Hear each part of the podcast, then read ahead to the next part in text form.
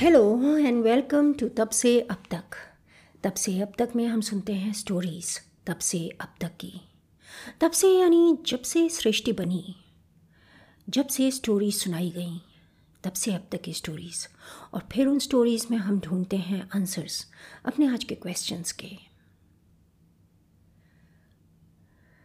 आज की जो स्टोरी मैं आपको सुनाऊँगी, वो स्टोरी है अपोलो और क्यूमियन सिबिल की स्टोरी ये एक रोमांटिक स्टोरी भी है but at the same time ये एक ऐसी स्टोरी है जिसमें हम समझते हैं बहुत सारी ऐसी चीज़ों के बारे में जिनके बारे में यूजुअली हमें बताया तो जाता है, लेकिन जब ये चीज़ें हमारे अंदर घर कर जाती हैं तो it becomes very difficult for us to go and talk to somebody क्योंकि इन बातों को अच्छा नहीं माना जाता। ये स्टोरी है सेल्फिशनेस की। ये स्टोरी है वादा खिलाफ़ी की। ये स्टोरी है घमंड की।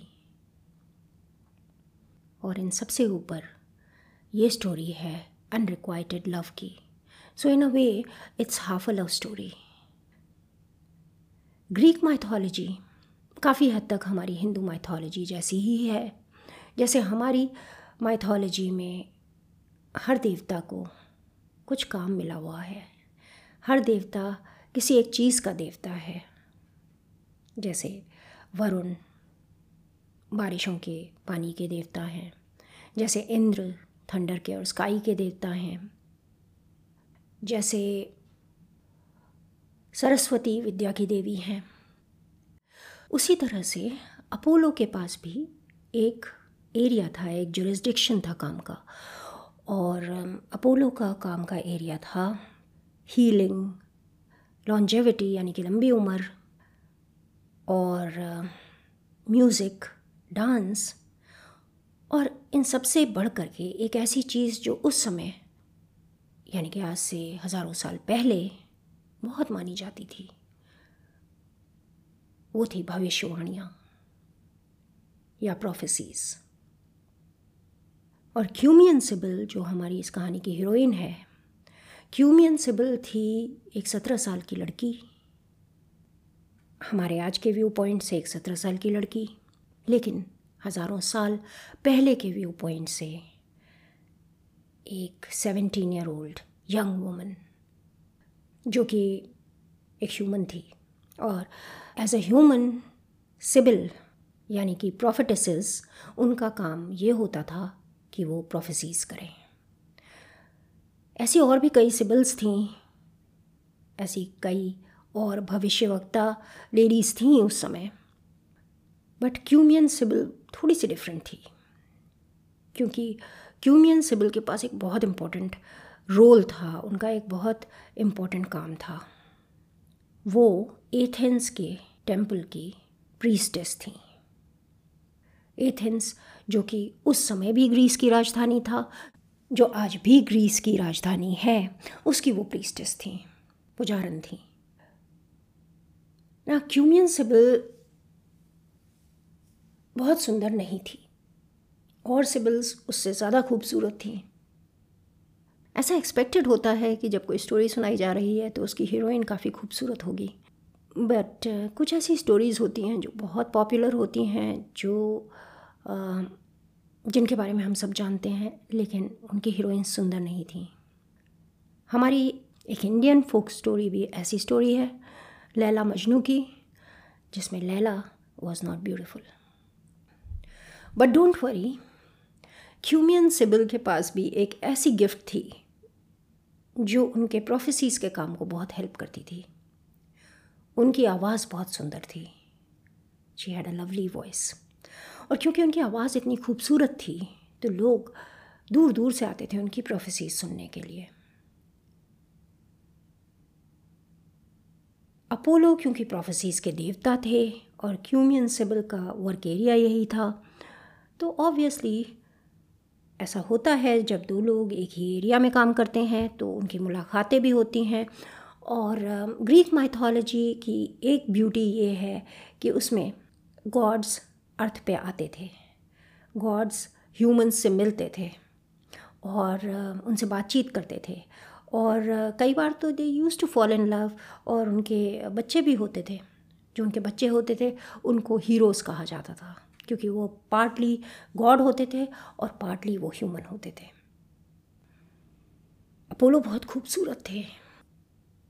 जैसे हमारी माइथोलॉजी में कामदेव है उन्हें बहुत सुंदर माना जाता है। Kamdev is also the god of love similarly Apollo was very beautiful he was very handsome और uh, उनको जब भी डिपेक्ट किया जाता है उनको बहुत हैंडसम डिपेक्ट किया जाता है। बट उनको प्यार हो गया क्यूमियन से। तो वो क्यूमियन के पास आए और उन्होंने क्यूमियन से कहा क्यूमियन मुझे तुमसे प्यार हो गया है। Please honour me with your love क्या तुम भी मुझसे प्यार करती हो? क्या तुम मेरी बनोगी? क्यूमियन ने थोड़ी देर सोचा? मुझे नहीं पता कि उसे अपोलो का प्यार दिखा या ना दिखा। हो सकता है नहीं दिखा हो। हो सकता है कुछ और बात हो।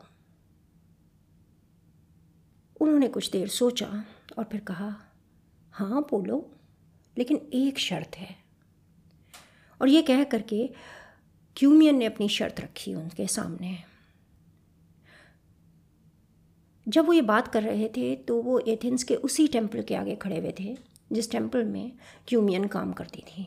क्यूमियन झुकी और क्यूमियन ने मुट्ठी भर के रेत उठाई और मुट्ठी अपोलो के सामने की और कहा, अपोलो, इस मुट्ठी में जितने रेत के दाने हैं उतने सालों की ज़िंदगी तुम मुझे दे दो और मैं तुम्हारी बन जाऊँगी।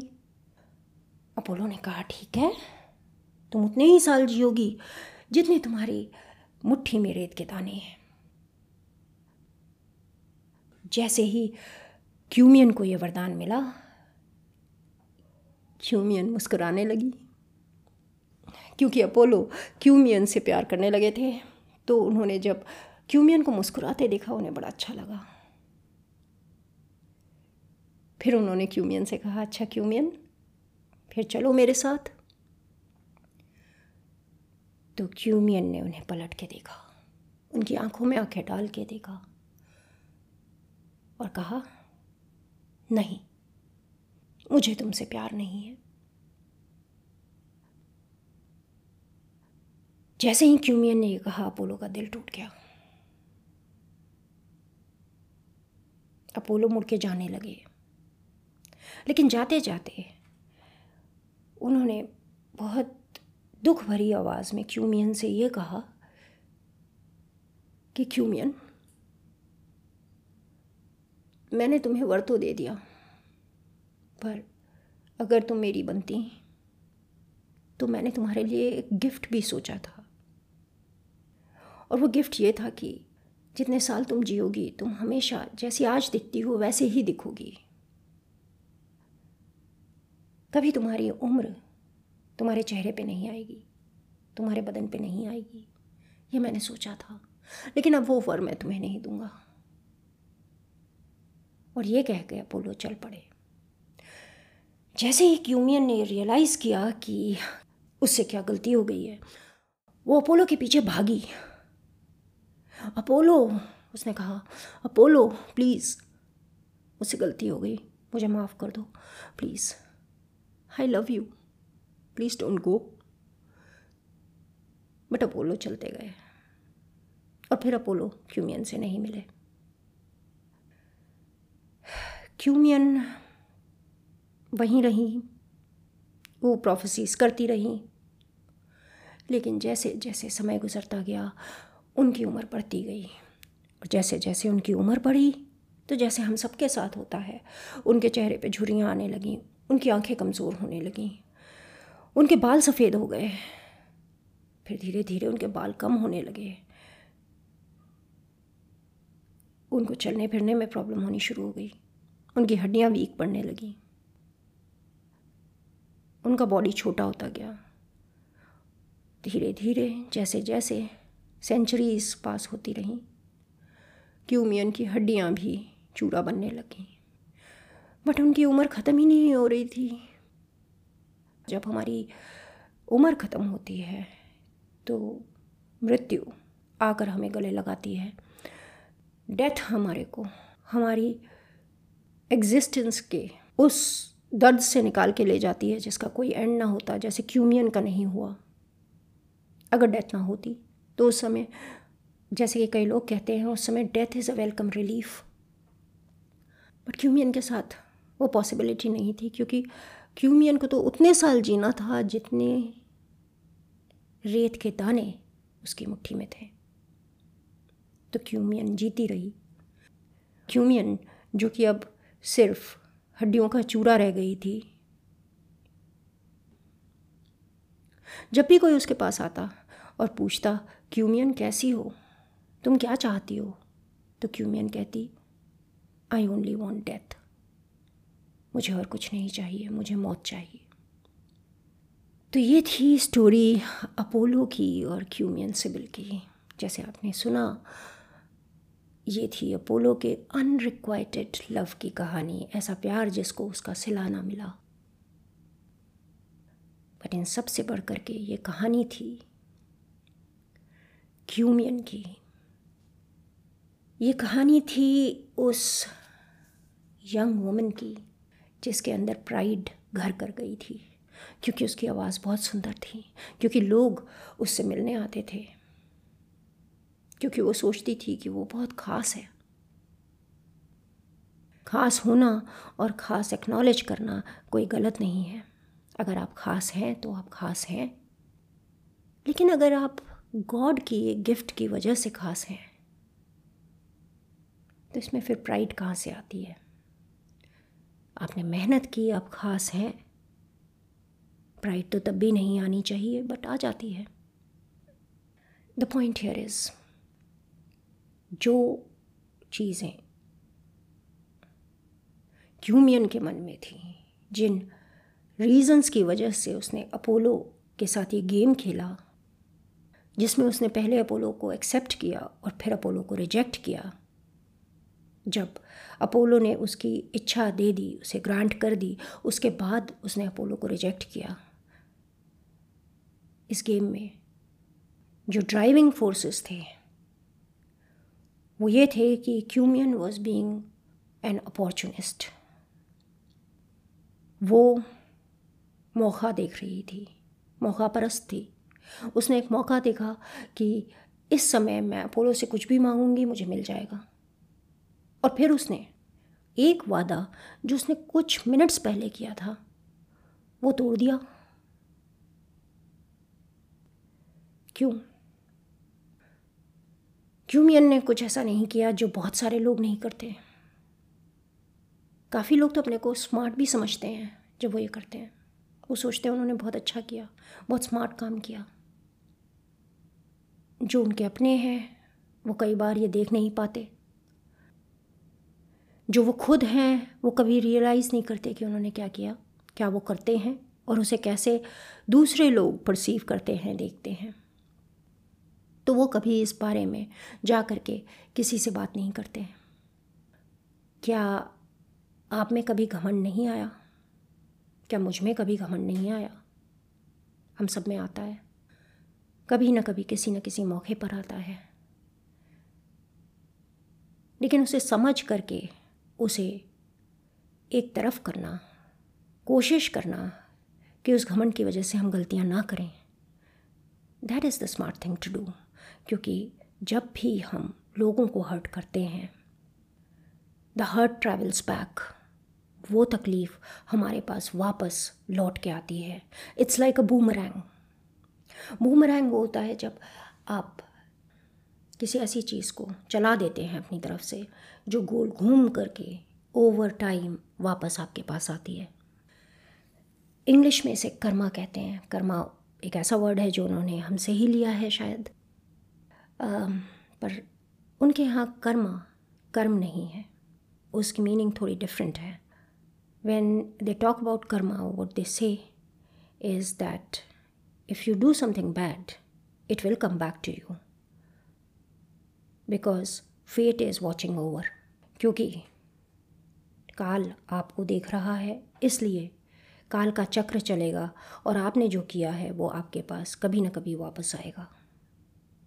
ना I am not very sure कि ऐसा होता है अनटिल एंड अनलेस हम रीबर्थ को कंसिडर uh, करें कि कभी कभी इस जन्म में किया हुआ काम अगले जन्म में हमारे को फल देता है।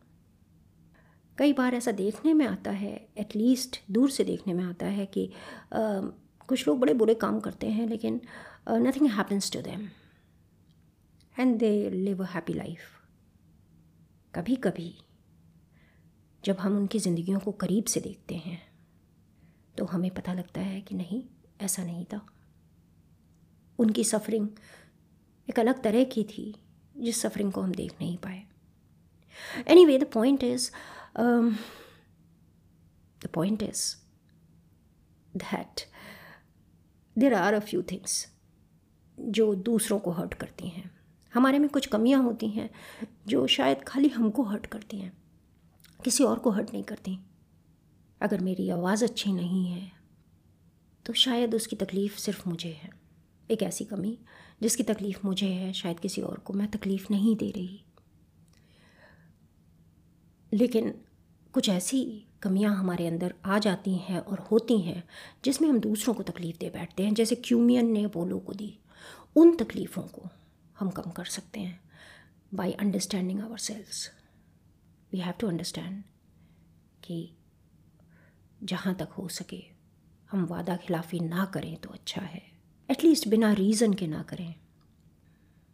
अगर क्यूमियन को किसी और से प्यार होता अगर वो ये कह देती कि नहीं, मुझे तुमसे प्यार नहीं है अपोलो। शायद अपोलो को बुरा ना लगता। शायद अपोलो को बुरा लगता, लेकिन वो चले जाते। शायद क्यूमियन की यह हालत ना होती। उसे अपॉर्चुनिटी में कन्वर्ट करना, इस तरह की चीज़ करना, जिसे एट बेस्ट धोखेबाजी कहा जा सकता है, गलत है। That is all for today आज मैंने आपको एक स्टोरी सुनाई जो ग्रीक माइथोलॉजी से थी। देखते हैं आगे आगे कौन कौन सी कहानियाँ मुझे याद आती हैं और मैं कौन कौन सी कहानियाँ आपके लिए लेके आती हूँ। I hope you will have a good day you will stay safe अपनों को भी सेफ़ रखिए, खुद भी सेफ़ रहिए। और इंतज़ार कीजिए इस पैंडमिक के पास होने का, क्योंकि पास ये होगा, जाएगा ये। बस हमें पेशेंस रखना है। Thank you for listening bye हाँ एक और बात जो मुझे आपसे कहनी थी। तब से अब तक शो को अब आप गाना अमेज़ॉन म्यूज़िक और जियो सावन पर भी सुन सकते हैं। If you like any of these apps और इनमें से किसी ऐप पर आप यूजुअली अपने म्यूज़िक और पॉडकास्ट सुनते हैं तो आप तब से अब तक शो को वहाँ पे भी पा सकते हैं। Thank you bye